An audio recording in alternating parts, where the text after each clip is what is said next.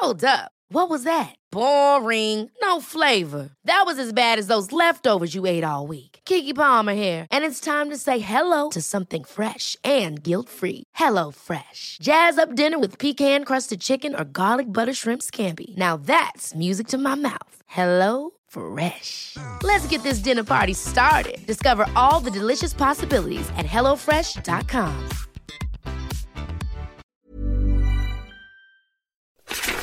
Want 20% discount on the best earplugs for exercise?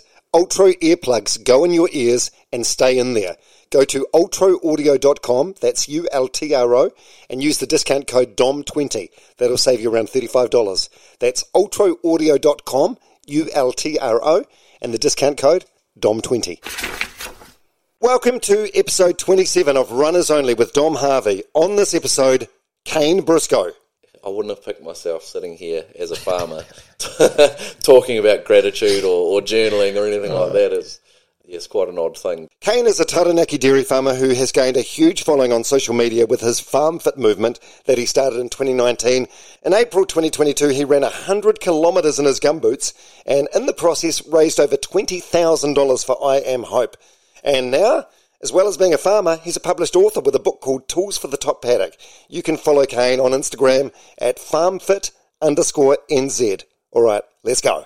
Hey, runners only, yeah, yeah, let's get it started. Hey, this is runners only with Dom Harvey. Uh, fast paced, slow and steady, any way you coming. Just wanna connect for everyone who loves running. This is runners only, yeah, yeah, let's get it started. Hey, this is runners only with Dom Harvey. Uh, fast paced, slow and steady, any way you coming. Uh, just wanna connect for everyone who loves running. Hey, runners only with Dom Harvey. Runners only with Dom Harvey and Farm Fit. Kane Briscoe. G'day, lad. How's it going, mate? All right. It's, going going all right, going all right. Briscoe, Briscoe, you never buy better. How often do you hear that? Uh, constantly, yeah, yeah. That was my teenage years summed up, basically. Was it? Was How's, it actually? How's your mum on the ad? Yeah, yeah. It's so not original. hey, um, it's great to have you in my house and what is going to be the podcast studio. Um, I was thinking about it just um, as as I got you from the front door and brought you in here. Our lives probably couldn't be more different in so many ways. I'm in a in an apartment like a couple of hundred meters down the road from Sky City. You're in a rural Taranaki. yeah. Yeah, it's uh, it is uh, yeah, two worlds colliding at the moment, Dom. Yeah, Yeah. It's, it's, it's a pretty um, it's always a strange strange feeling when I come to Auckland. Actually, just Yeah. seeing so many people in one spot. Um, like, a, like like we messaged earlier, it's actually a novelty for my kids to see buildings. Um, like this. Everyone else in Auckland's probably sick of it, but um, it's pretty pretty exciting for them actually. Yeah, I'd imagine, um, yeah, other things like it's probably quite terrifying for your kids being on the motorway in an Uber with cars either side of you. It's terrifying for me. It let alone the kids. it does take a while to get used to. Um, yeah, there's there's another thing where we are like polar opposites, you and I. You, I, I, I've- I've started reading your book, which I've actually got a copy of, and you haven't even seen yet. Yes, Um, crazy. We'll get to that soon. But in that, you talk about how um, growing up as a, like a preschool age kid, uh, you loved going to your nana and granddad's farm, and when it was time to go back home again, um, like you, you'd hide from your parents because you wanted to stay on the farm. Yeah. I had a, I had a similar thing. I had my um, um, auntie Robin and uncle John. They had a dairy farm, and I was sent there on the school holidays. Fucking hated every minute of it. It's awful. Despised it. Fuck. The smell of silage, and you're out working, and I'd never get a good spot on the back of the tractor, so I was getting like cow shit flung up at me non-stop. Terrible, and yeah, and Auntie Robin, she um she called me a city slicker. I, I was from Palmerston North, so it's not re- you know they were in Levin, so Palmerston North's not really a city, but Yeah, yeah. hated it. Is Why? right? where- what was the appeal for you? Uh, bloody good question. I think it's probably I had uh, two older brothers that were quite a bit older than me. So they, you know, when I started, from what I can remember, you know, they were um, in the early teens and, and really involved in the actual farm work, and, and I idolised them massively. So, uh, yeah, probably just wanted to be like them. And and um, my uncle who ran the farm was was uh, he, he was a he was a bloody hoot really, and he, he made everything fun. Um, it, it never really seemed like hard work, even though it was. Um, he always managed to have a laugh or, or make a game out of something or teach us something. So it was it was really interesting, and it, yeah, it just ever whatever I can remember, whether I was three or four years old, it's just all I ever wanted to do was Yeah. drive tractors and ride bikes and work with animals and, and do all those um, those hard jobs on the farm were the best, like making hay in the summer.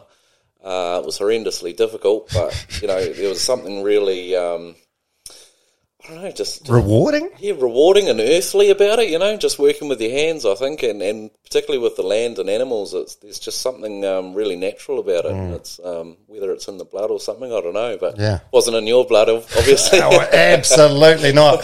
I'm like the, I, and I, I am a city slicker now. So Auntie Robin was sort of right, and I'm one of the, one of these people. It's like I love meat. Yeah. Oh, I don't. I want to see it in the packaging. I I don't want to know where see it on the plate. Absolutely, yeah. That's it. That's it. So so we've discussed um um all the things we don't have in common. Um, but but we do have a lot in common as well. Like um, we've we've both got this um, love of um, I suppose running and uh, you know physical activity, and also um, yeah, we understand how that um, intertwines with mental health. Yeah, in a big way. Yep, definitely. And um, you know, it's been obviously a big part of your life now, and, Yeah. and forever since I can remember. Even though I used to hate running, sports been uh, massive. You know, I grew up, uh, started playing rugby at the age of five, and didn't played every season right through until uh, the body started giving up in my late twenties. And you know, it's just been a part of my family and, and a part of my life, and, and um, I guess later on, once I couldn't play footy, running became sort of took over as the sport of choice. Um, and it's yeah, it's been really uh, it's an interesting journey when you start running. You know, It's not seriously, fun. It's not- it's not- it's not easy fun. for anyone. Everyone, everyone keeps saying that I make it look fun, and it, or they, they, they don't find any fun in it. And I was like, it's not really fun that often. it's just it's just painful and frustrating at times. But Yeah. it's, it's a cool, it's a it's a good way to get to know yourself. Anyway, Absolutely. Well, you, one thing, um, yeah, one thing I don't understand about about you, and I suppose anyone that does like a physical job in running is, uh, I, I sort of started running um, out of necessity because I was doing breakfast radio hours, and they're, they're challenging hours, and they take it out of you. So I, I figured if I want longevity in this radio industry, something that's going to help help me do this is being physically fit. Yeah. So I started running, but I don't know how after like a long day on the farm. y- y- Like surely the last thing you want to do is any more sort of physical activity. It's a physical job, I guess, is what I'm saying. yeah, yeah. And it, honestly, sometimes it is the last thing you want to do. Um, but the way I sort of look at it, like dairy farming's changed a lot in the last probably 15, 20 years. How so? In what way? Uh, it's just less physical. It's more Right. mental. Um, like if I, if I think back to when I used to help my uncle on his farm, you know, um, 25 years ago, uh, you know, we're picking up hay bales and, and digging post holes. You know, every day was, was it was really physically demanding um, every single day, and he was a really fit, fit, strong guy. Um, but when I think about my day now, uh, you know, a lot of days, a lot of hours in the tractor. Um, you know, we have post post drivers, mechanical post drivers. Not too many dig dig posts anymore. Oh, all those gadgets that you go to field days and Yeah, buy. exactly. Yeah, yeah, yeah. Metal disease, they call it. Um, What disease? Metal disease. What's that? Just people buying metal right. tractors and you know gadgets to put on the tractor, basically. But Sorry, by the way, yeah, before you get any further, I know absolutely nothing about farming, so there's going to be a lot of dumb, uh, dumb explanations. Absolutely. Yeah, yeah. Yeah, so yeah, or, yeah. It's like um, people with tech, I guess. You know, buying fancy computers and, and gaming and that sort of thing. Farmers have the same deal uh, with machinery sometimes. Um, but yeah, so it's, it's much more of a, a mental um, tax now than a physical. Um, and I sort of look at it like we have this winter period, or most dairy farms have their winter period where we go on holiday, holiday to Fiji. Uh, we, you know, it's it's our quietest time of the year. We spend a bit more time on the couch, um, do less hours, and then we go straight straight into the the hardest time of the year, which is calving. Um, and you go from you know you might do 50 hours a week of, of just cruising around the farm, you know, not working too hard, um, and you can go straight into doing 80, 90, 100 hours even. Um, in the space of a couple of weeks, so it just changes really quickly, and, and that is the time of the year that's really physically demanding. You know, picking up calves, you know, manhandling cows if they're sick and that sort of thing, or, or pulling calves out when they need help. You know, it is it is really physically demanding, but you know, just the time that you spend outside every day working, and it's like you know, I need to get fit for that. You know, and it's it's, it's something that I really found when I stopped playing rugby. Um, how how important that fitness was, and, and the difference between coming off the back of a rugby season being fit and strong, you know, um, and then straight into calving, I could handle it quite easily. um, when I retired from rugby and, and had my first winter, I guess, you know, since I could even remember, of um, not being fit, it was really noticeable straight away how important it was to be fit and strong, um, ready to go. So I sort of see the fitness I do throughout the year is, is like a bit of a pre-season, to be honest. Um, Yeah, right, getting right, getting right. ready for calving, you know. So it's, the physical demands. Basically, yeah, it's, yeah. It's, it's, a- it's a funny thing, because with physical activity, the more you do, actually, the more energy you get. You think you're, you're expelling yeah. all this energy, so you'd be more tired, but it Yeah. doesn't actually work that way. no, it doesn't. It's, it's like you know, if, if you sit on the couch all day, you're going to be tired at the end of the day too. Yeah, yeah. It's, it's, it's one of those things you've actually got to create your own energy Mm. and, and getting up and doing something that you enjoy, something that's challenging as well. Um, I always find you know people when the when the challenged with something they're passionate about or, or something that gives them purpose that creates a whole bunch of energy in you. So it's important to uh, recognise that and understand what, what brings you energy. Yeah, so right. And it seems like you. Um, I wanted to ask you something. It seems to me like you like taking part in events. I've seen I've seen you do some Yeah. Instagram videos and reels and things, and Yeah. some TV appearances. And it looks like there's a wall of like race numbers and medals in the corner of the. What? but first of all, what room of the house is that? Uh, so that was the lounge. Oh, that is not great lounge de- de- decor. I thought maybe it's a man cave or something. How did you get that past your wife? No, no, it was it was actually it was actually a lot of those are hers. Oh, are they? Um, and, and I must clarify, a lot of them are participation medals, not not first or seconds or anything like Of that. Of course, yeah. But um, that was all, I guess, around uh, for our own mental health. I guess recognising and being proud of what we've done in the past, um, and and you know recognising what you are capable of. Um, so you know, a lot of people put that sort of like we had all that stuff in the drawer, Mm. basically sitting in storage in the, in the cupboard, and it was sort of like, well, yeah, we should actually, you know, sometimes you just need a, need a reminder of what you're capable of. Yeah. And so to put them out there on display, it wasn't a, it wasn't a bragging or, anything like that. 'cause we don't- seems a little bragging. it, it seems it, but we, No, we no. don't actually have like heaps of friends and, and stuff around. Um, we're not sort of a little bit hermity, I guess you could say. But um, you know, it was it was it was all about us, and, and even for our kids. Um, you know, we've put them in a few 5k fun runs and that sort of thing, and they get to put their uh, race number up on the wall, and and they'll quite often go over and look at it or get their medal down and put it around their neck, and it's just something to be proud of, I think, and and not be ashamed of, or, or you know, we've got that tall tall poppy syndrome in New Zealand Oh, in a big way. Yeah. where we don't like to brag, and it's it's it's just seeing it as as just being proud of what you've achieved and and um, recognizing what you've been through in the past, and that's what it was for us was was just understanding, you know, um, you know, remembering those tough times. You know, uh, I remember the first time we did uh, Waitomo Trail Race, which was thirty six k's. Um, you know, the amount of times we wanted to quit, but push through and finish. You know, mm. it's it's important to remember that that you can do it. I think that's that's a really cool thing. Yeah, that really is. I think that's a real healthy way of looking at it as well. Mm. And there's probably a lot of people listening to this right now that take part in events and stuff and go, "Oh, okay, yeah, shit, where? Are, yeah, I've got mine in a drawer or- Yeah. or, in a box somewhere, Yeah, or whatever it may be." That's Absolutely. cool. And, and what you were saying about the Waitomo race about how you, you want to quit, and, but you just keep going, put one foot in front of each other. I feel feel like there's like metaphors between like hard events like that and the challenges of day to day life. Totally, totally, and it wasn't actually running's probably the uh, sort of that endurance type running was um, when I really recognised the parallels between between your sport and your real life because it, you know some days it is it's it's just being able to put that one foot in front of the other and, and to push through. And I guess you know understand that there is a finish line and, and that that tough time doesn't last forever. I think that's really important because when you're in the moment it feels like you know It's never going to improve. yeah, you know, when you're in a shitstorm, it just feels like that shitstorm's going to last forever. But there's always a finish line, or um, I like to think of it in uh, boxing terms as well. As you know, the round always ends. You know, there's there's always going to be a, a, a moment where that storm clears, and Yeah. um, Just yes, don't throw in the fucking towel. don't throw in the towel, man. It's it's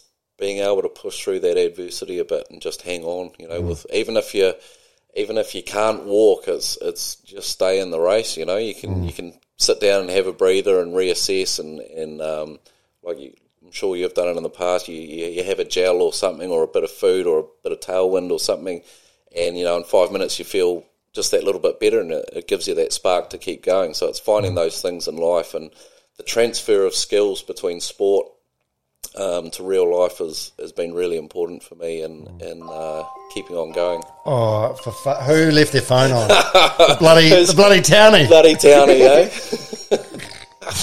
Oh, Stephen from Dunedin.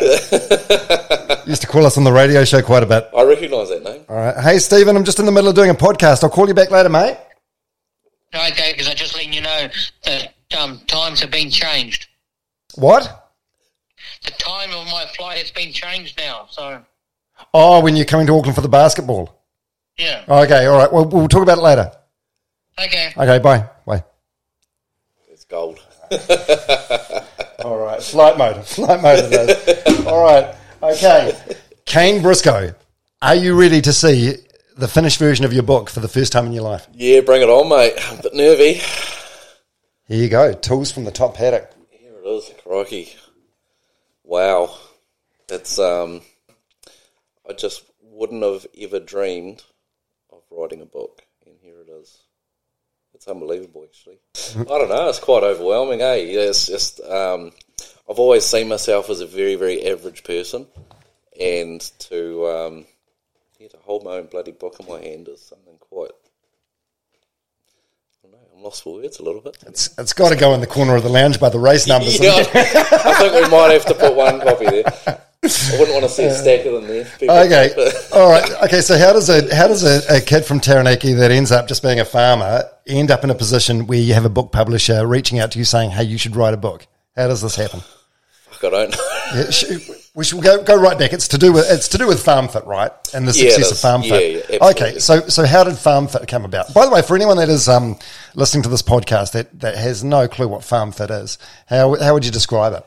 Um, yeah, I, I still actually struggle to describe it. So, I basically, I'll, I'll, tell you. I guess the beginnings of it was um, I'd been through my own challenges, and we'll probably we'll probably come back to this, but been through my own challenges mentally on uh, with farming, um, and got myself into a pretty pretty bad place, I guess, and and really struggled for a couple of years. Um, but what what helped drag me out of that was was sport, uh, basically. Um, got myself right, sort of got the farm going, you know, functioning right, and then sort of looked around me and I thought, um, well, there were there were a lot of reasons, but I looked around me and I thought, well, you know, I'm a pretty, I thought I was a pretty mentally tough, strong, um, you know, typical Kiwi farmer, really. Um, and I thought, shit, if I can go through that um, and find myself in that sort of place and, and find a way to get out of it, um, surely I can I can help pass that on to other people. Um, and that was really the genesis of, of farm farm fit. And it, just started uh, as me inviting the neighbours around basically to, to come and do like a boot camp type session. Like flipping tractor tires and Yeah, well, it started out on just my driveway, mate. I um, I had a few skipping ropes and some boxing gear, um, and I brought a few few sandbags and and uh, a couple of little things, really, um, nothing much, and and yeah, just just started doing, you know, because I, I had a bit of experience with boxing and, and running, obviously, so I knew a bit about fitness um, and rugby. But yeah, just I honestly I thought two young fellas might turn up that wanted to get a bit fitter for rugby, and and I had uh, I think six for the first session, and after a couple of weeks, I had uh, sort of ten or twelve people of you know just such a diverse range. We had um, you know eighteen year old guys up to people in the, you know farmers in their fifties and women and, and kids and teenagers. So it all got quite serious quite quickly, more than what I ever thought. And um, probably after about six weeks, I um, I sort of thought it would be cool to be able to inspire not just the local community but other farmers throughout the country to, to look after their physical and mental health and um, that's when we started up the Instagram and Facebook page and uh, yeah it's just been sort of exploded, really, didn't it? A yeah So- like, I, I thought like if I could get like 500 people watching um, you know what whatever it was I was doing and inspiring them that would be just pretty wild to me because I wasn't I just Yeah. wasn't a social media person you know um, probably once a year I put like an inspirational quote on my Facebook page and, and one picture of the kids or something and that was it really. fake news. You've got a you've got a TikTok account under a different name. I know it. There's nothing. No, I'm not even on TikTok, mate. It's, it's just not really me. But Yeah, yeah. Um, you know, to be in the position I am with a, you know, it's it's just wild. I just never even uh, imagined it. And um, probably at the time I started, there was a lot of chat on Facebook, I guess, around uh, you know mental health in New Zealand. Um, you know, Mike King had started I Am Hope, and uh, there was a lot of pressure on the government to do more. And, and God, that's still there because nothing's bloody changed. Um, but I, I also saw a lot of people just you know, waiting for someone to come and fix them. And I was like, well, that's not the bloody way. You know, you've you've got to start that yourself, and, and we've got a, a personal responsibility, I guess, to um, do what we can for ourselves. And so I was a little bit pissed off with other people, um, you know, in a way with their hand out, um, you know, just expecting someone to come and fix their life for them. And um, that's just not the way I was brought up, or not how I learned um, to live. Is you know, it all starts with you. You know, you got to look in the mirror and uh, ask yourself what you're doing for yourself every day. So I was part of that was that was one of the other reasons really for for starting FarmFit and um, and making it into something. I guess uh, to what it is now is is just to to try and inspire people to do that. Um, I, yeah, I, I, I, I, love that, and you are you're, you're so right. And I like I don't think I think of myself as particularly smart or particularly dumb, but I'm just somewhere in the middle. Yeah. I, I knew how important my physical health was to me. As I, as I said before, I thought if I want to do those hours and keep doing it, I Yeah. need I need to be fit. So I'm physically fit, and I never paid any attention over the years at all to the mental stuff. Yeah, same. And your mental fitness should be the same as your physical fitness. Yeah. But we don't even we don't even talk about that shit. Yeah, well, they're, intertwined, really. Um, and, you know, you just you, you can't have good mental health without the physical things you do every day. Um, so good habits, movement. You know, a lot of those things, you know, hold up your mental health. But you still got to be aware of what what your thoughts are, the story you're telling yourself, and all those sort of things. And as a you know, as a, I can attrib- uh, attest to, you know, the typical Kiwi, uh, particularly rural male.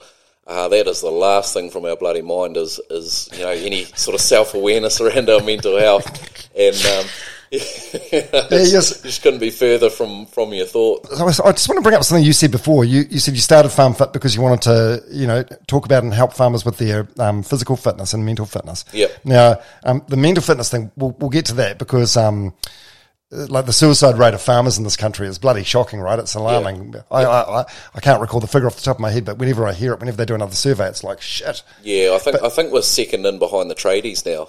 Um, Oh, is that so? I think the trades uh, have had a real hard time the last five or so years, and Mm. I, I think that don't quote me, but I think they're leading the statistics. But uh, rural New Zealand's been shocking for a long, long time. Yeah. yeah.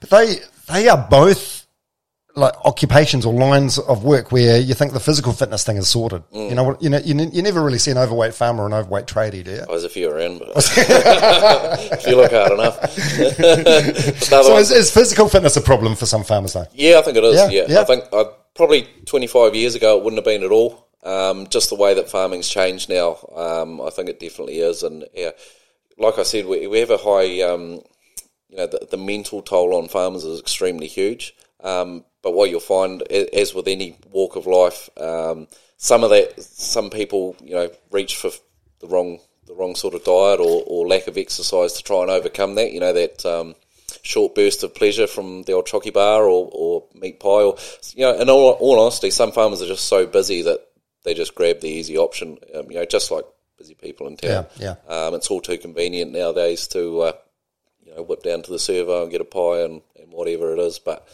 um, yeah no it is it is definitely a problem now. And you know from the interactions we've had uh, through the farm farm fit uh, gym as we call it on the farm you know the local community they they just calving that, that hard physical time of the year. And, and even um, you know afterwards they feel like uh, they get through it a bit easier. They've got a bit more energy. And with that comes mental clarity as well. So you're less likely to get stressed. You make better decisions. And um, there's a lot of good things that come off the back of that. So it is yeah it, it is definitely a problem. I'd say um, big shout out to the sheep and beef farmers in New Zealand. They are generally a bit fitter um, I hate to say it but um, they generally still do really hard work. You know, uh, sh- no matter what generation, shearing a sheep is bloody hard. Yeah, yeah, yeah. You know, and there's there's only so many places you can get the uh, tractor and post driver on those hills, and uh, sooner or later you got to walk up them. So generally they're they're in a bit better shape, but uh, yeah, the old dairy farm is a bit different now. Um, a lot of time in tractors and utes, and and the, in all honesty, a lot of the operations managers that look after you know big farms or multiple farms, it's, it's more of an office job now. Yeah, right, Um, right. Surprisingly, yeah. Let's talk about your your mental health and your mental health journey. So, when, when did you when did that start? Um, like taking a turn for the for the worse, and when did you like acknowledge that it was it was not where it should be or not where you wanted it to be? Yeah, so I, I had a really, I guess, rapid rise in farming. Um, I, I um, got through the farming ladder quite quickly and got to a point where uh, I could buy my own cows. Um, so we, we got a well, I got a 50-50 share milking job. I think I was twenty five. What does what does that mean exactly? What does 50 So 50? 50-50 means um, all the income generated from milk uh, is split 50-50 between the farm owner and the share milker. Um, and the 50-50 share milker owns all the cows, all the animals on the farm, and they provide uh, all the machinery, tractors, motorbikes, um, tools, you name it, pretty much. We, Okay. Um, a lot of the bills get split 50-50. Um, all the animal health was my responsibility, uh, for example, so I paid 100% of those bills. Um, fertilizer was often split 50-50. So it's, it's yeah, share farming. So you've got a really big, um, really big uh, investment in the farm, you know, and, and your animals. So um, a pretty big mortgage came with that. Yeah, like how, like how much are we talking? I've got no idea. It was Like millions? so I- nah, not for me. Not for me. So I was relatively small. So I think we started off with uh, owning 170 cows, um, and off the top of my head, I think we were uh, around about four hundred thousand dollar mortgage, something like that, or, or just over to buy everything. Um, which doesn't seem that big when you look at house prices these days. But um, I'd I'd pretty recently returned from an OE, so I'd only been I'd only actually been farming, uh, dairy farming uh, for three years when I got that job. So I didn't have heaps of money. We did we were actually uh, outside the lending criteria for the bank, so there was quite a. The, but I guess the the outlook for dairy farming was really good then, um, so they're pretty easy to give money. Um, so there was quite a lot of financial pressure on me. I'd not long uh, met my now wife Nicole, um, and yeah, so got into this job owning cows, a lot of responsibility, but but a lot of excitement. Um, and we my first season was uh, the record milk price of eight dollars forty, uh, which was two thousand and thirteen, and so but you know that was pretty exciting because I was like money was just flowing in, things were good. Um, the hard part I was finding was uh, the farm I'd moved on to was uh, a little bit, I wouldn't say run down, but there were a lot of problems there. Okay. Um, so that created quite a bit of stress, and I'm an absolute perfectionist. So um, the farms I'd worked on previously were, were really, really nice farms. Well, everything was well done, and um, I like to have you know all my all my I's dotted and T's crossed. And I, I was just finding in that first year that um, there were a lot of problems to fix that I couldn't quite figure out. Um, but everything was all good because we were making a lot of money at eight dollars forty a kilo of milk solid, so um, things were really positive. But at the end of that season, um, I just had we just had our first child, which added a I guess another element, becoming a dad. Um, and then the payout decided to uh, slip away under our feet, basically. And over the course of eighteen months, it dropped from eight dollars forty down to three dollars ninety, I think. So our income. Okay, more than half. more than half. Yeah. Is, is this a cyclical thing in, in farming? It is a bit, yeah, but that was really extreme. Right, um, right, That, that was a, a super extreme example, and, and no, like no one had even. uh, I think the, the highest milk price before that eight dollars forty was like seven dollars or seven dollars ten. so it was a a, record it was a high, record yeah. high, and then they hadn't seen a price of three dollars ninety for probably ten years. Um, and you, you know the cost of the price of everything goes up over time. So it was a it was a it was a hugely um, hugely stressful time. You know, I, I did so many bloody budgets, and all of them just came out shit house. So I ended up stop. You know, was everything was in the red. There was nothing nothing really we could do. Um, and it was at, at that time I decided to quit playing rugby. Um, I wanted to spend t- more time with my family and, and, and focus more on the farm and, and just sort of bring everything in and, and do the bare necessities. And it was great. Like, um, it, was, it was great spend, not having to play rugby and, um, you know, not waking up on Sunday with a sore body and a hangover. um, but, you know, I, I got myself unfit. I didn't have a, you know, I wasn't connecting with my mates at footy anymore. So I was sort of isolated myself. Yeah, you lose that network, I guess. you eh? did, yeah, yeah. And it was, you know, I'd, I'd played it, you know, I'd played for that club for a long time, and and you know, I was a senior player in that club at the time, and um, that was actually quite hard to. I probably didn't realise how much I needed that. You know, just needed that escape off the farm, and um, So it's less about the rugby, really, and just more about the Yeah. com- community. Absolutely, I think yeah, Yeah, like uh, yeah. probably a big reason I played rugby was for the aftermatch, really, and you know that's that might sound bad, but you know, Oh no, no! I, men- feel, I feel like I feel like that's probably what keeps a lot of um, like old dogs that aren't really playing at a super competitive level in the game. yeah, in any team sport. Like, like I- I'm a really competitive person. I love the footy, but you know, um, you know, having a good time with the boys afterwards, and, and you know, getting a bit of male bonding. You know, it was it's it's, it's a pretty important thing for guys. I think. Um, so I probably didn't realise how much that affected me, and and just yeah, when I think back, that, that lack of fitness, I remember um, about a week into calving. Um, so this was the first time I'd been unfit, uh, starting calving, and I remember a week and I was like, oh, fucked up here. Um, just, I could just like the, at the end of the day, I was just buggered, and I'd never felt that before. You know, especially right at the start. And um, I sort of swore to myself then I wouldn't would never be unfit for calving again, and from that, it just sort of snowballed, man. I just, you know, fatigue set in real early. I started making poor decisions on the farm, the stress of, of being a new dad and, and the financials. And like I was just bleeding money out of every orifice, you know. I, was, I worked out uh, that season, I think uh, roughly every hour I was doing, I was paying myself minus six bucks an hour. You know, it was just, Wow. it was just ridiculous. So, um, and I just, I just lost the passion for farming too. Um, I remember it. I'm not surprised. Yeah, it's. I distinctly remember um, saying to myself, you know, like I, I asked, I started blaming other people. Um, like I blamed the bank for giving me the loan. I blamed my boss for giving me the job, and you know, I sort of thought to myself, if someone could just walk in and just take my cows off me, take the mortgage, and I'd just walk away with a suitcase full of clothes, I'd be happier, you know.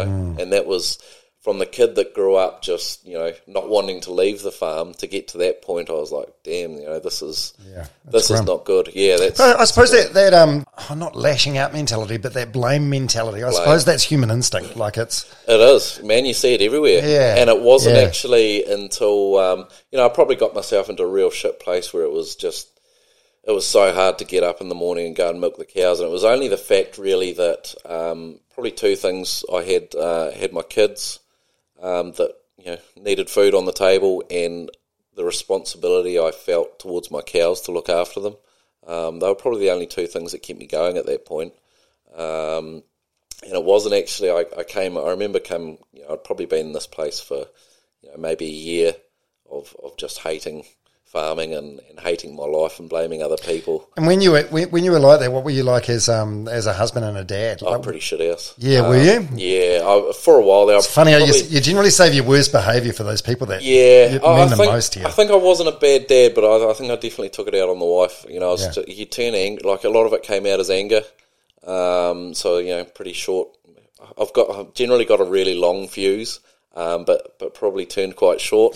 and, and just frustration, eh? because I blamed her as well, like just for stupid shit. You know, I was just blaming everyone else except for myself, and it wasn't. I came home one day um, after about a year year of this, and I had a bitch and a moan at the wife about something, about farming. You know, and, and she turned around. uh, At the time, I was absolutely ropeable with her, but she just said, "Well, you chose this." And I, it, oh, yeah, it hurt, it hurt, it hurt, it cut deep, I tell you. Um, and you know, there were a few words were exchanged probably after that. From what I remember, it didn't didn't go down well. But um, you know, I, I went away, and that probably sat with me for a, for a few weeks, and I probably had to actually man up and, and, and accept that she was bloody right about that, and that, yeah. that was a, a really big turning point. I think was just that acceptance that you know I applied for the bank loan, I applied for the job, you know, I wanted to be here, and and it, I was exactly where I put myself. It's, it's harder because I mean things like the pay, the milk payout. There's things like that that are variables that are completely out of your control, and there's nothing you can do about that. But yeah, Yeah. this is um, um a Navy SEALs thing that I got from the David Goggins book. Yeah. Uh, it's like just owning as much shit as what you can. Yeah, and it, and it's the best place to be. And like you can you can blame anyone you want, but it's not going to change the situation, is it? Exactly, and and it was really that moment of acceptance that I I became quite self aware of of where I actually was in my life and. Um, you know, the, the sort of mental state I was in, and, and yeah, set about owning it, I guess, and, and it, it then became like, right, what am I going to do about it? Um, and I actually, I, I turned back to, you know, something that had helped me when I was, uh, you know, coming out of my teenage years, and that was boxing, and I actually, uh, I just said to the, uh, Nicole, I was just like, I've, I've got to, I've got to get this out of me. You know, I was, I was, I was still really angry about the situation, but I was like, I need to get off farm. I need to. I, had an itch, I guess, that needed to be scratched. So I ended up, um, yeah, starting starting to train for a boxing fight again, and um, as difficult as it was, I think I had to drive an hour up to New Plymouth to a boxing gym. Um, so I was doing that once a week and uh, training most nights of the week. But you know, instantly it started getting me fit again, and and you know I lost. I think I'd put on ten kilos in that winter. Um, so I, I, got back to I think eighty one kilos. Um, you know, got lean and mean, and started feeling good about myself. And um, the way I sort of explain it is like I'd, I'd you know finish work at like five thirty in the afternoon after starting at four a.m. And I'd be excited to get into the into my Ute and drive for an hour to New Plymouth and go and punch people in the face. And, and but what I found was that that two hour training, I didn't think about the farm once, and that was literally the only time I could shut off was was when I was training because Is that a nature of, of the sport of boxing that you have to be in the moment? Many of us have those stubborn pounds that seem impossible to lose, no matter how good we eat or how hard we work out. My solution is plush PlushCare. PlushCare is a leading telehealth provider with doctors who are there for you day and night to partner with you in your weight loss journey. They can prescribe FDA-approved weight loss medications like Wegovy and Zepbound for those who qualify. Plus, they accept most insurance plans. To get started, visit plushcare.com slash weight loss. That's plushcare.com slash weight loss. Ever catch yourself eating the same flavorless dinner three days in a row? Dreaming of something better? Well, HelloFresh is your guilt-free dream come true, baby. It's me, Keke Palmer. Let's wake up those taste buds with hot, juicy pecan-crusted chicken or garlic butter shrimp scampi. Mm. Hello Fresh. Stop dreaming of all the delicious possibilities and dig in at HelloFresh.com. Let's get this dinner party started.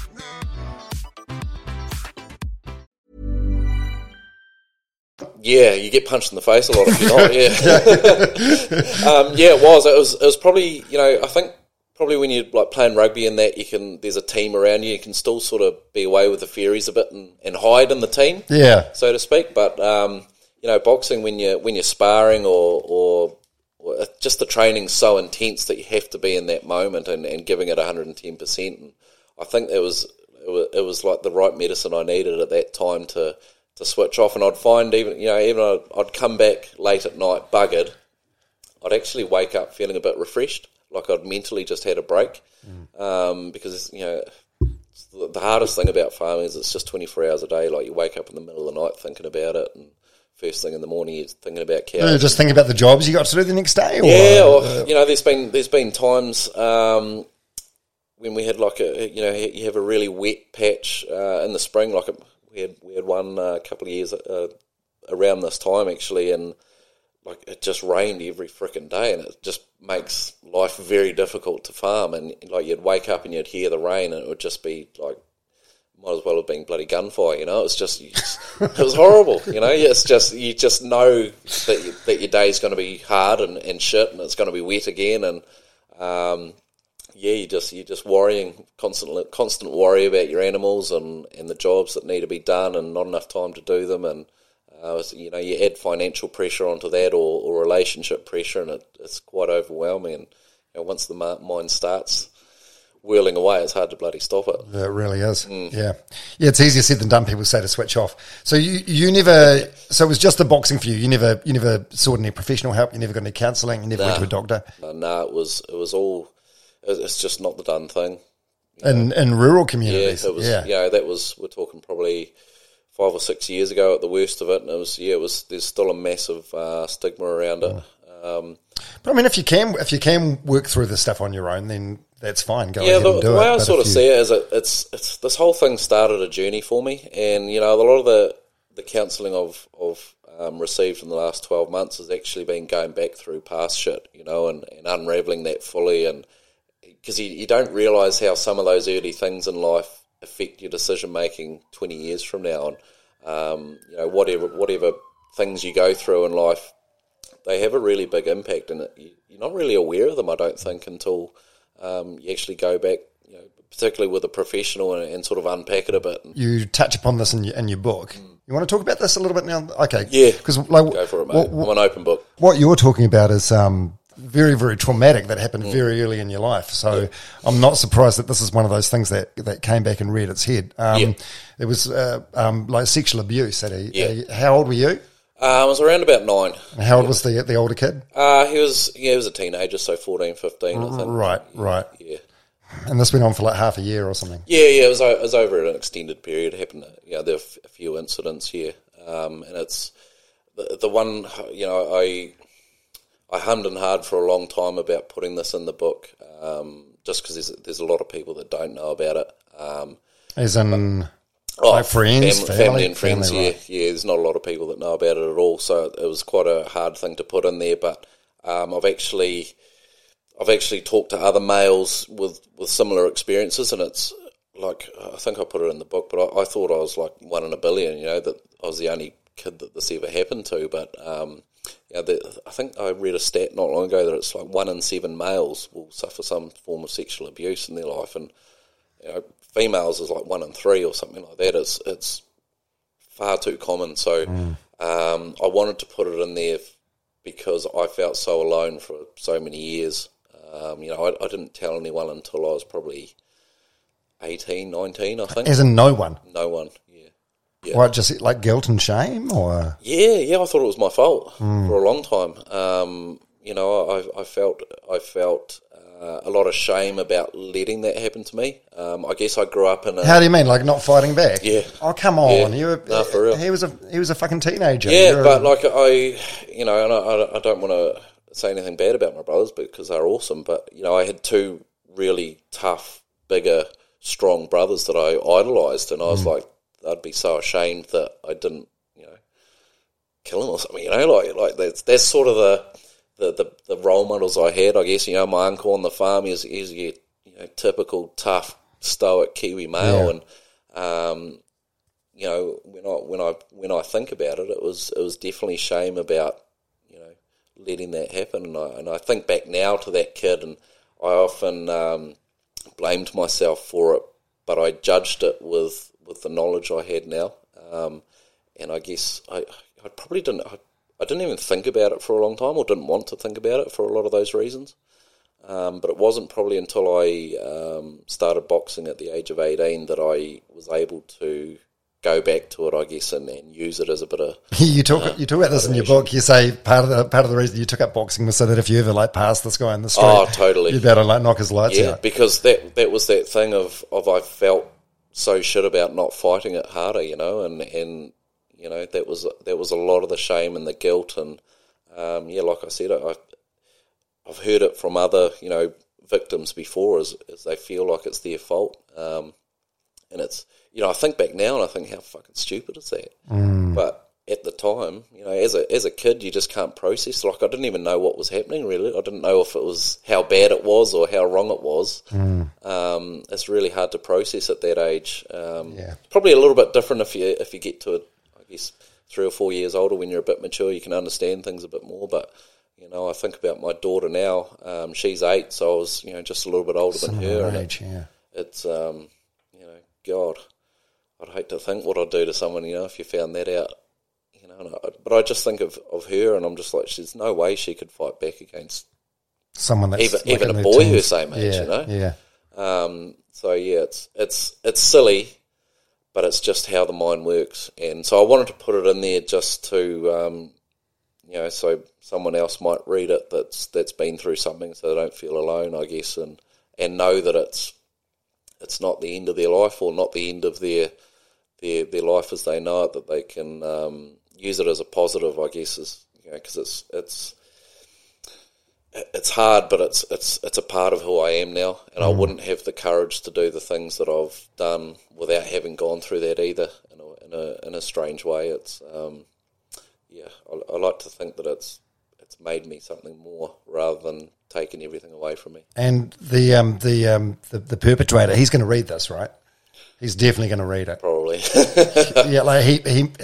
Surely he, he wakes up every day and thinks, "Is this the day there's going to be a knock at the door?" yeah, and I've I've often thought about it. I'm pretty tempted, but I know that That's, uh, that's it's. I mean, you, you talk in the book about your reasons for not for not going to the police and not Yeah, going yeah, through. yeah. But Yeah. isn't it nice to know that even if you don't do anything about it, he's he, you, Yeah. you've let go of this secret, which was no Yeah. fault of your own. He's still got this secret, and he Yeah. every time the phone rings or the door knocks, Absolutely, and it's, it's not something I, realised until I was older that you know he's got to live with it as well. Um, you know, I've I've tried to turn it into something positive. Um, I can't imagine there's any way that he can. You know, and, and he's got to, you know, whether he regrets it or not, he's got to live with that for the rest of his life. And um, yes, the strangers. One day I'll knock on his door, maybe. he might listen to this podcast and just get the sweats up him. With it. Um, but you know, it's, it's quite likely that one day I've actually dreaded it. You know, crossing paths. You know, New Zealand's a small place. Um, crossing paths with him. You know, just how how I'd. Uh, how, How do you think you'd be? Like, fr- freeze or? I probably would, to be honest. Yeah, Yeah, yeah, I mean, you don't know. As confident as I am now, um, yeah, it would be quite a quite an awkward thing. I, I'm pretty restrained, but I, I think I'd, I think I'd definitely say something. Um, Want 20% discount on the best earplugs for exercise? Ultra earplugs go in your ears and stay in there. Go to ultraaudio.com, that's U L T R O, and use the discount code DOM20. That'll save you around $35. That's ultraaudio.com, U L T R O, and the discount code DOM20. Yeah, I, who knows? I mean, you'd get away with giving, him- giving him a hiding, wouldn't you? What's he going to do? Go to the couple police? slaps, yeah, yeah. couple of slaps. you know, it, but, it, but you know that was one of the reasons why I didn't go to the police because it's my word against his. You know, and it's Yeah. I, I totally understand. Um, you know whether whether people do report these things or don't. I, I understand both sides of the coin. You know, it's it's a really hard place to be in and, and really hard to really hard to go through. I guess that process of, of dragging it through court and, and airing your secrets in in a way that's out of your control. Um, I guess you know, with putting it in the book, it, it is in my control. I've, I've told the parts of it that I want to, so I can I can control my my story around that to a point. I guess I still walk into rooms, um, particularly around men, and and I like screen everyone, you know, um, because I'm Is that right? Like just subconsciously. Yeah, it's, it's just I'm I'm looking for who's the threat, you know, um, and that's something I've done ever since. Is is just you know you, you, get, you get really good at I guess at picking up a vibe or or dodgy people or or suspicious suspicious sort of characters. You just get really good at just screening people for that, and um, you know that's just one of the, the consequences of having having uh, something taken out of your control like that. I, I suppose that this was um, this was always going to come to a head. If it wasn't the, the milk payout and financial stress on the farm, it was always going to it was always going to rear its head. So- yeah, And yeah. I, I, th- I think like growing, going through my um, once I'd sort of uh, discovered boxing as an eighteen year old, and, and and I thought I'd sort of deal, dealt with a lot of things and created a lot of uh, toughness and resilience and all those things that we need in life. Um, I next, never actually thought I would get to a bad place. Um, as naive as that may sound to a lot of people, it's just I think that's pretty common for, for a lot of people. Is you know I was a, I was a fairly happy sort of a chap for most for the most part, um, but yeah, I, I never thought I'd get to that place, and, and to actually get the right realization that you are there is is a pretty big wake up call that it can literally happen to anyone. And you know, the more the more people, you know, it's it's great that you've had had so many sports stars on there, people that you look up to that that think never deal with this stuff. It's so important to for them to actually tell their story, and um, so empowering for a lot of people too. Yeah. So, I mean, uh, what I've been through is um, absolutely nothing compared to, to what you went through as a nine year old boy. Um, but I thought I got through unscathed as well. But then um, there's just a bunch of shit I went through. Like a, we had a family adoption, adoption that turned pretty bad and Yeah. relationship broke up and years and years of fertility treatment and stuff. Yeah. And um, I suppose I just didn't, didn't deal with it. It was probably like, oh, well, onwards and upwards. Yeah, You yeah. know, what's next? And then um, if you don't address the stuff, eventually it's going to comes back to bite you sooner Yeah, or later. it right? does. It's, it's It one does. of those things, and but you know everyone's everyone's um, story is their own, and, and your trauma is is all you know. You know, like I, I don't expect other people to. I don't. I don't want sympathy and and poor you sort of thing from from say, putting that in the book, um, and I don't want anyone to think that that their trauma is or you know challenges are. are, are not worthy or something because you only know what you know and you've Yeah. only been through what you've been through so but you know it is if I could if I could put a message out there, particularly to the fellas, is is you actually got to deal with the shit. You know when it, otherwise it does come back and bite you. You know all those things add up over time, eh? You know, um, one little thing here and one little thing there, they all just pile on top of you, and uh, sooner or later you're carrying the weight of the world, and you can only do that for so long. Yeah, yeah, yeah, yeah. Yeah, I, I like to use an. I don't know if my analogies are any good or not, but uh, it's like having a workout and then getting your sweaty gym gear and chucking it in a, in a bag and putting it in the boot of your car, and then getting more gym gear, chucking it in there. Yeah. Eventually, like the smells are only going to get worse and Yeah, worse, and you're starts, going to need to. starts growing some funky stuff. Yeah, you're going to need to deal with it one day. yeah, Yeah. absolutely. Yeah, yeah. Man, you've, you've been through some stuff, and, and when, when you when you came here, um, your wife and your, your two kids who are very tired because you've just had a, a flight from Fiji. Um, they went for a walk. Did, like now that you're a, you're a dad and you've got a son and a daughter, do you like do you kind of wish you told your own parents at the time what was going on? Oh yeah, absolutely. And um, you know, I I got to a point, I guess, where I felt like I didn't want to tell them because I I now know, um, as a parent, how you would feel getting told that. You know, twenty years down the track or whatever it was. Because you just want to you want to you just want to protect your kids, right? Absolutely. So it's it's a you know, you know I can I can just picture one of my kids coming and saying that I'd be absolutely heartbroken and, and furious and you know because that's your job you know is to protect them but you know it's it's it's absolutely not their fault you know and that's that's the hard thing to understand as a parent. They they had no um, control over that and it was yeah I, I, if I could go back in time I would I would but it was just it was just too much um, too much guilt and shame to do it at the time and it's one of those things that's sort of sad but true but I, th- I think from the from the victims that I've talked to, um, you know, we all we all go through that same same feeling, and it's you know, you think back at it and you think it's it's so unjustified, so unjustified to feel like that. Oh, because, completely. It makes you know, no sense. Absolutely no sense, and I, I, I can't figure out for the life of us why our brain does that. And, you know, some of it must be around that stigma of of um,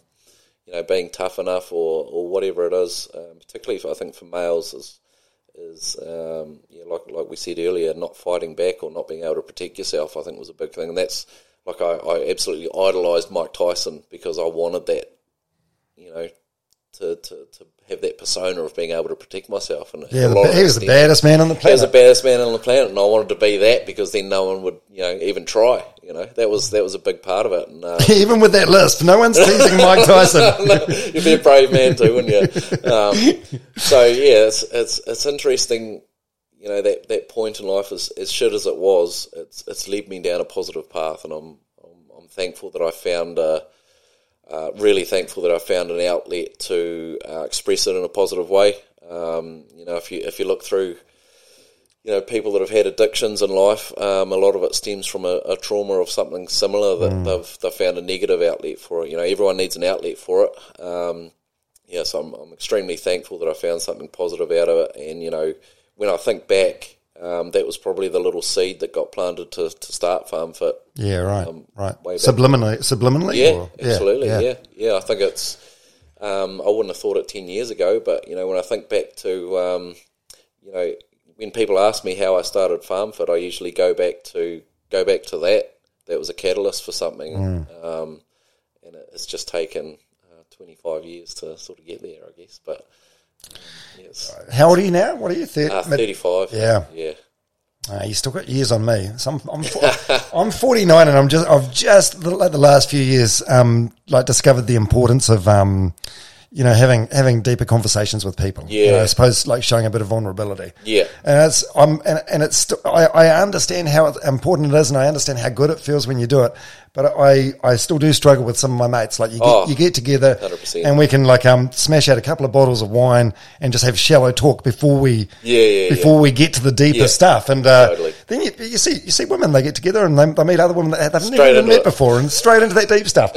Why is it so hard, eh? Because it, it is. It's cathartic. It's really good. Yeah, oh, absolutely, and that's probably one of the best things about writing this book was actually going back um, through life and you know revisiting that that um, time in my life uh, and understanding the emotions of it, and but also the good stuff that came after it. But but really like sitting down and appreciating everything, you know, and it was quite cool actually to see everything tie in together, and it's sort of a, like a timeline of life, really. And you, you actually sit back and you think, oh, this happened because of that, and uh, you know, I, I met that person then, and that became something else, and you know, it's it's it's quite a cool thing to actually sit down and, and look back at your life and understand it a little bit better. You know, Um, Yeah. Understand why, yeah, what, what, what makes you and why you tick. yeah, why absolutely. you do the things you do. Yeah. absolutely. Yeah, it's a it's a really important thing to do. Yeah. Self awareness. Right. I suppose, um, yeah, are you quite good with gratitude?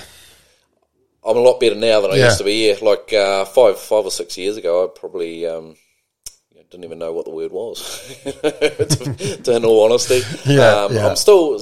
I think most uh, most males still have that. Um, she'll be right attitude. Just just not even think about that. But uh, I I find it quite a powerful thing to, to look back on your day or your, your year or something and and um, and really pick out some positives. Eh? It's it's it's quite an empowering thing and even better than that is is reliving um, times when you've felt gratitude or, Mm. or witnessed it, and, and that's something I do really regularly now. Is, is I've found that super powerful. Rather than uh, thanking a roof over your head, is is actually think back to a time when you when you received a gift or, something special or. Or, or a time that someone you, you know someone showed that they cared about you, something like that is, Mm. is super powerful to, to replay that story. Um, so I'm, I'm pretty good at doing that uh, automatically now and um, reflecting on the day. And it's it seems silly. I wouldn't have picked myself sitting here as a farmer talking about gratitude or, or journaling or anything like that. It's it's um yeah, it's quite an odd thing, but it it. it Oh no, it's it's, it. it's great though. It's great because I I suppose for me, like I got to a position where um, I was very financially driven and um, I was earning fantastic money. I, Yeah. I really enjoyed my job, but it was quite stressful, I guess. Um, but I had all these things, and Yeah. these these I'd buy something new, and it would give me like a um, like a, a momentary. I don't know if it's a dopamine hit or a rush of serotonin or something. Yeah. And then I'd feel flat again. And then I, I realized like the, the key to gratitude is just being happy with less actually. Yeah, yeah, and, and it's that long term thinking, eh? Is, is, Yeah. is super important. Um, we often we often look for those short term hits, whether it's a, a rum at the end of the night or, or buying a buying a new toy, a jet ski or something like that. But you know, it's a frame TV, Yeah. 65 inches out there, I'll have you know. you know, it's, it's understanding that that long term hit is way more important, eh? And and you know, same as same as a bar of chocolate. You know, it's my it's my weakness. Um, if I'm going to going for a short term hit, it's it's a Mm. tasty bit of food, but it's it's really the long term thinking that gets us through life. Yeah, sure is. stuff. Yeah. Sure is. Well, you seem to have that right. You, um, you, your kids, um, well, your son in particular, he looks pretty. I met him just before. He looks pretty pissed off with you at the moment because he's very tired. And you told me you um, got them out of bed first thing yesterday, wanting to see a sunrise in Fiji. Yeah. And I feel like that's one of the. I don't know. Maybe he's too young to appreciate it, but maybe years from now he'll look back and go, "Shit, that was a cool moment with Dad." Yeah, I actually, I was actually surprised they got out of bed. To be fair, um, I was actually really happy. They they both had um, quite a positive attitude about getting up that early, and and because we had to hike up a bit of a hill. You know, it was a fifteen minute walk up a hill at uh, six in the morning. Um, they both really enjoyed it, and I I think they've probably just got to that age, and they've seen me uh, or they've sort of had me drag them along to enough stuff now that they're maybe just, just clicking that um, it is something special and to you know pay attention to those little things in nature because that's uh, I distinctly remember you know when I was struggling on the farm was uh, one of the other things I did was was actually I had to remember why why was I farming you know I had to ask myself that question because I wanted to give it all away.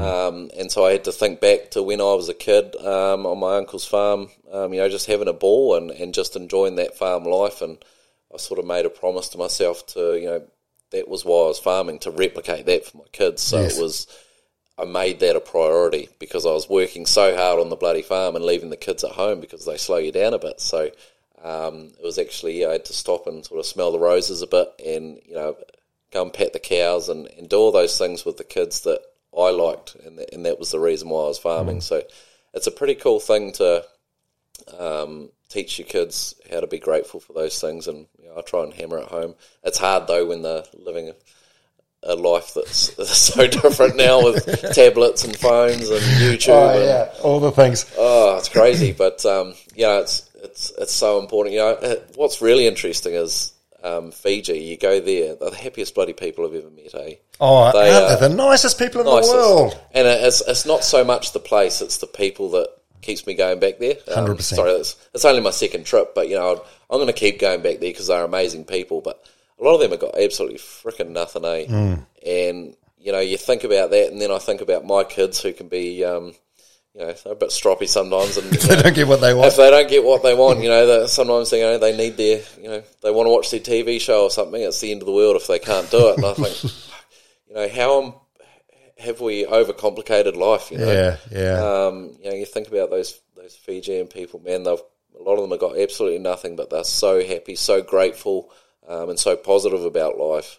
Um, and I look around us in the society we live in now in, in New Zealand and America, you know, Western culture, and it's like there's not that many people that are happy um, or, or or that friendly. Like you walk down the street, even in New Plymouth now. I went for a run there along the foreshore, and um, That's I'm a the- great track, by the way. yeah, I'm, I'm that guy though that'll you know give you give you the eyebrows or a g'day or something. You know, that's just how I've grown up, and, and no one was bloody. They were looking at me like I was a bloody idiot when I was saying g'day, and it was only the the older people that said hello back, and I was just like, man, this is sad. You know, um, what sort of this is not the world I want to live in. I, I want to walk down the street and say g'day to people or stop for a yarn, and and that's that's normal because that was the New Zealand that I grew up in. But it's Yeah. You just don't get that anymore. You get looked at. Um, I was getting some weird looks saying g'day to people. It was it was horrible. I must admit, I do that the same here um, in Auckland, where I where I run. it. If I see not so much walkers, but other runners, someone running the other direction, I'll always give them a wave. Yep. And because I mean, here we are, we're out doing the same thing at Yep. the same time. What are the fucking chances? Yeah. And the amount of people that are, I don't know, they're in the zone, so they don't even see you, or they give you a look like, "Do I know you?" it's really, really odd. But um, I really want to make the uh, make the, the the friendly wave a thing again. I think it's got to come back. And even driving on uh, rural roads now, anyone who's listening to this podcast, if you're driving on a rural road out in the country, just wave when you go past a car, you whatever it is, um, one finger or two just up over the steering wheel. Make sure it's the right way around. Um, but you know that's that's the New Zealand I grew up in, where if if you're driving down a rural road, everyone gave someone a wave or a, you know um, acknowledged their existence. Um, but even that's happening less. Yeah. and it's sad, man. It um, it, it actually like is I find it quite sad that um, that's happening to New Zealand. yeah. Bring it back. I think, we- yeah, I think we can probably learn a lot from the uh, the Fijian mindset, and that comes back to what I was saying before about uh, instead of wanting more, just being happier with less. Maybe. yeah, I don't know. Absolutely. Um, but, hey, by the way, good on you for going to Fiji as well. Because I, uh, my my, um, my uncle John, like growing up, I'm, I'm pretty. I don't remember him ever having a holiday, and I feel like in the rural communities back in the 80s and 90s, it was like, almost like a badge of honor to talk Yeah. about how many years you've gone without having a break. Still is. Is it- Still is. is it a thing? Yeah, a lot of people. I've, I, I keep a pretty close eye on like the, the dairy farming pages in New Zealand, and uh, some people wear that as a badge of honour. Yeah, haven't had a day off for six years, or you know, all these sorts of things, and I'm just like, you're an idiot. Life is passing you by. I mean, one of the things I learned from boxing, there's a there's a famous commentator, a boxing trainer. He actually trained Mike Tyson when he was a teenager, um, and it's it's a it's about being tough.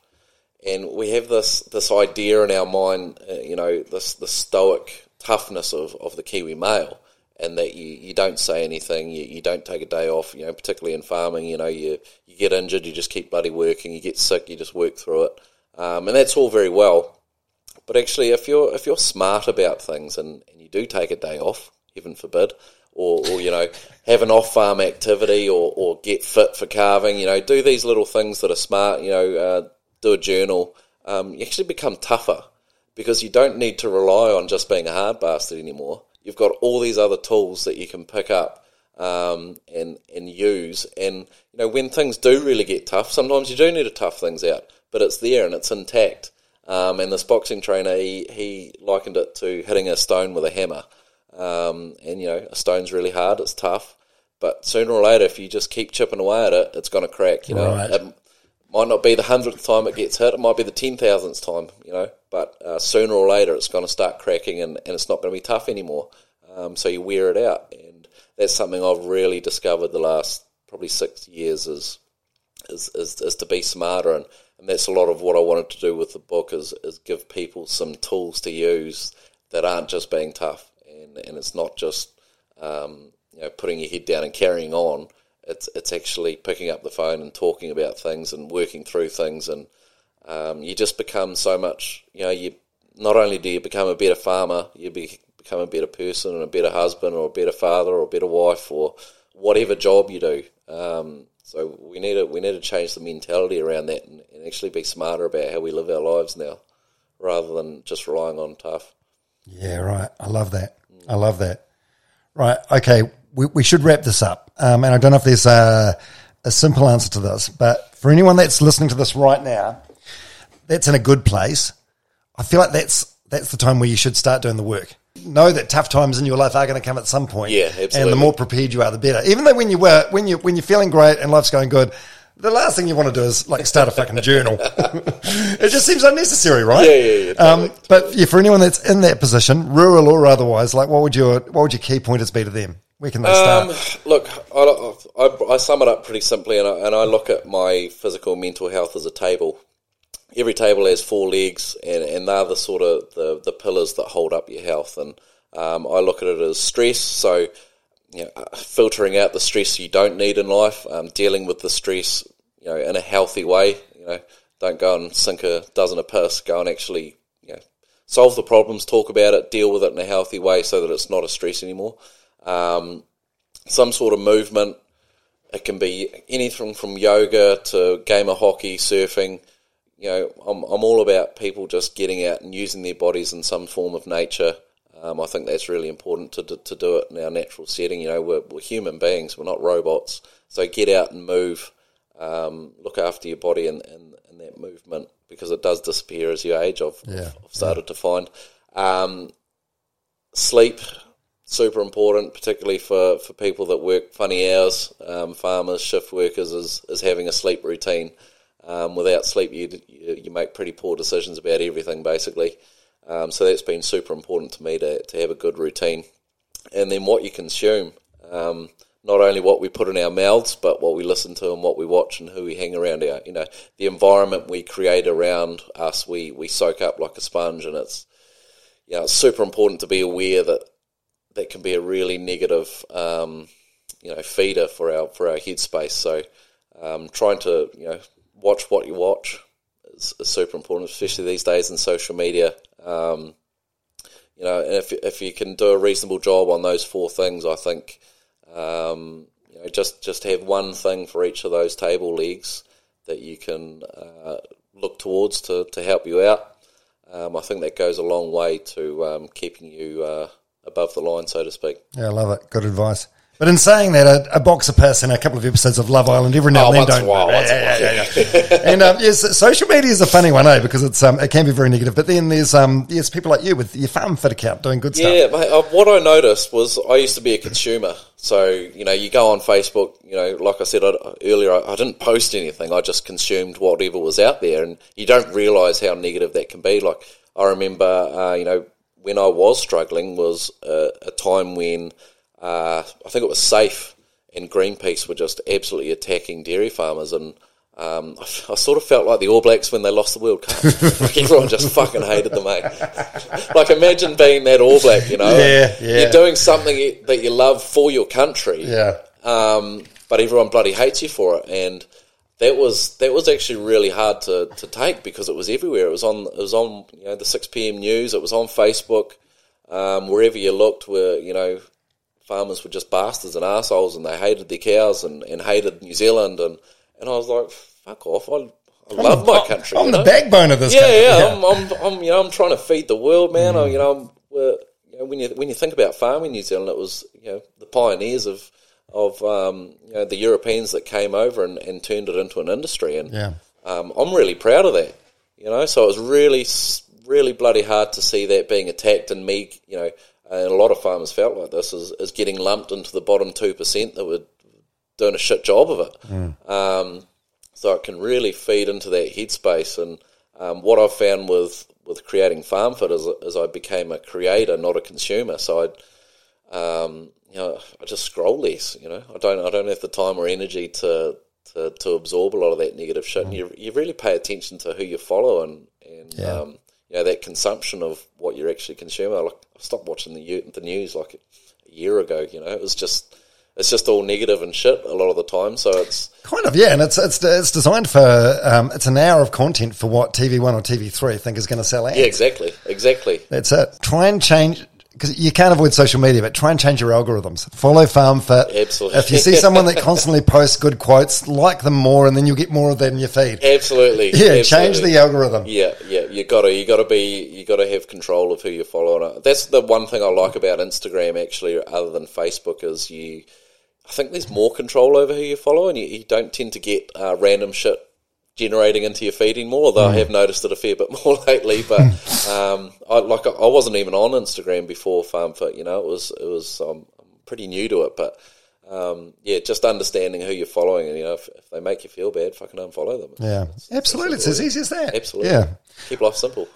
All right, Kane Briscoe, um, brand new book, Tools for the Top Paddock. Um, congratulations, man. You must um, look at the cover of that, and actually, you take that if you want. You take that. No, no, no. Some reading for the plane back to back to the Naki. I actually look really fit and healthy in this. yeah, good, good to see you wear your best gears for the cover. Dirty old Canterbury shorts and a what is it? A Ridgeline, Ridgeline shirt. No, no, that's my own shirt. Oh, is it? It's got the Farm Farm brand Fit, on it. yeah, Yeah, yeah. No, no, that's standard attire, mate. I'm shorts all year, so it was. Uh, they wanted the, the, the normal look. Yeah. Oh, you, I can tell you're bursting with pride, and uh, and you should be. It's a it's a it's a true honour that you've got to this point. Um, love what you're doing with Farm Fit, and Really um, and, and keep it up, man. You've done the work. Thank you very much. I really appreciate you getting me on and um, yeah, being able to, to get some uh, average rural New Zealand chat. Thanks. It's been an eye opener. we'll stop recording, and then you can explain what three waters is to me. Nobody knows. Kane Briscoe. Thank you very much for listening all the way through. If you want to learn more about Kane, you can Google his book, Tools for the Top Paddock. And if you like the podcast, please subscribe, follow, like, and even give it a rating or review. I honestly, from the bottom of my heart, really appreciate the support. Um, th- this this may sound a little bit cheesy, but it has been a tough hustle this year. This podcast, it's like building a business from scratch. Uh, so on those hard weeks, the love and the support for the podcast really has kept me going. So if that's you, thanks so much. Um, I can't tell you how much I appreciate it. And if you've got any feedback, I take everything on board, good or bad. Um, you can message me, domharveynz at gmail.com, or flick me a message on Instagram, domharveynz. All right. Thanks, team. Want 20% discount on the best earplugs for exercise? Ultro earplugs go in your ears and stay in there. Go to ultroaudio.com, that's U-L-T-R-O, and use the discount code DOM20. That'll save you around $35.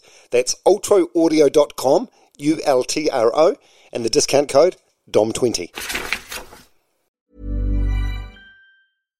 Hi, I'm Daniel, founder of Pretty Litter. Cats and cat owners deserve better than any old fashioned litter. That's why I teamed up with scientists and veterinarians to create Pretty Litter. Its innovative crystal formula has superior odor control and weighs up to 80% less than clay litter. Pretty Litter even monitors health by changing colors to help detect early signs of potential illness. It's the world's smartest kitty litter. Go to prettylitter.com and use code ACAST for 20% off your first order and a free cat toy. Terms and conditions apply. See site for details. Hold up. What was that? Boring. No flavor. That was as bad as those leftovers you ate all week. Keke Palmer here, and it's time to say hello to something fresh and guilt-free. Hello Fresh. Jazz up dinner with pecan-crusted chicken or garlic butter shrimp scampi. Now that's music to my mouth. Hello Fresh. Let's get this dinner party started. Discover all the delicious possibilities at hellofresh.com. Imagine the softest sheets you've ever felt. Now imagine them getting even softer over time. That's what you'll feel with Boll and Branch's organic cotton sheets. In a recent customer survey, 96% replied that Boll and Branch sheets get softer with every wash. Start getting your best night's sleep in these sheets that get softer and softer for years to come. Try their sheets with a 30-night guarantee. Plus, get 15% off your first order at bollandbranch.com. Code BUTTERY. Exclusions apply. See site for details.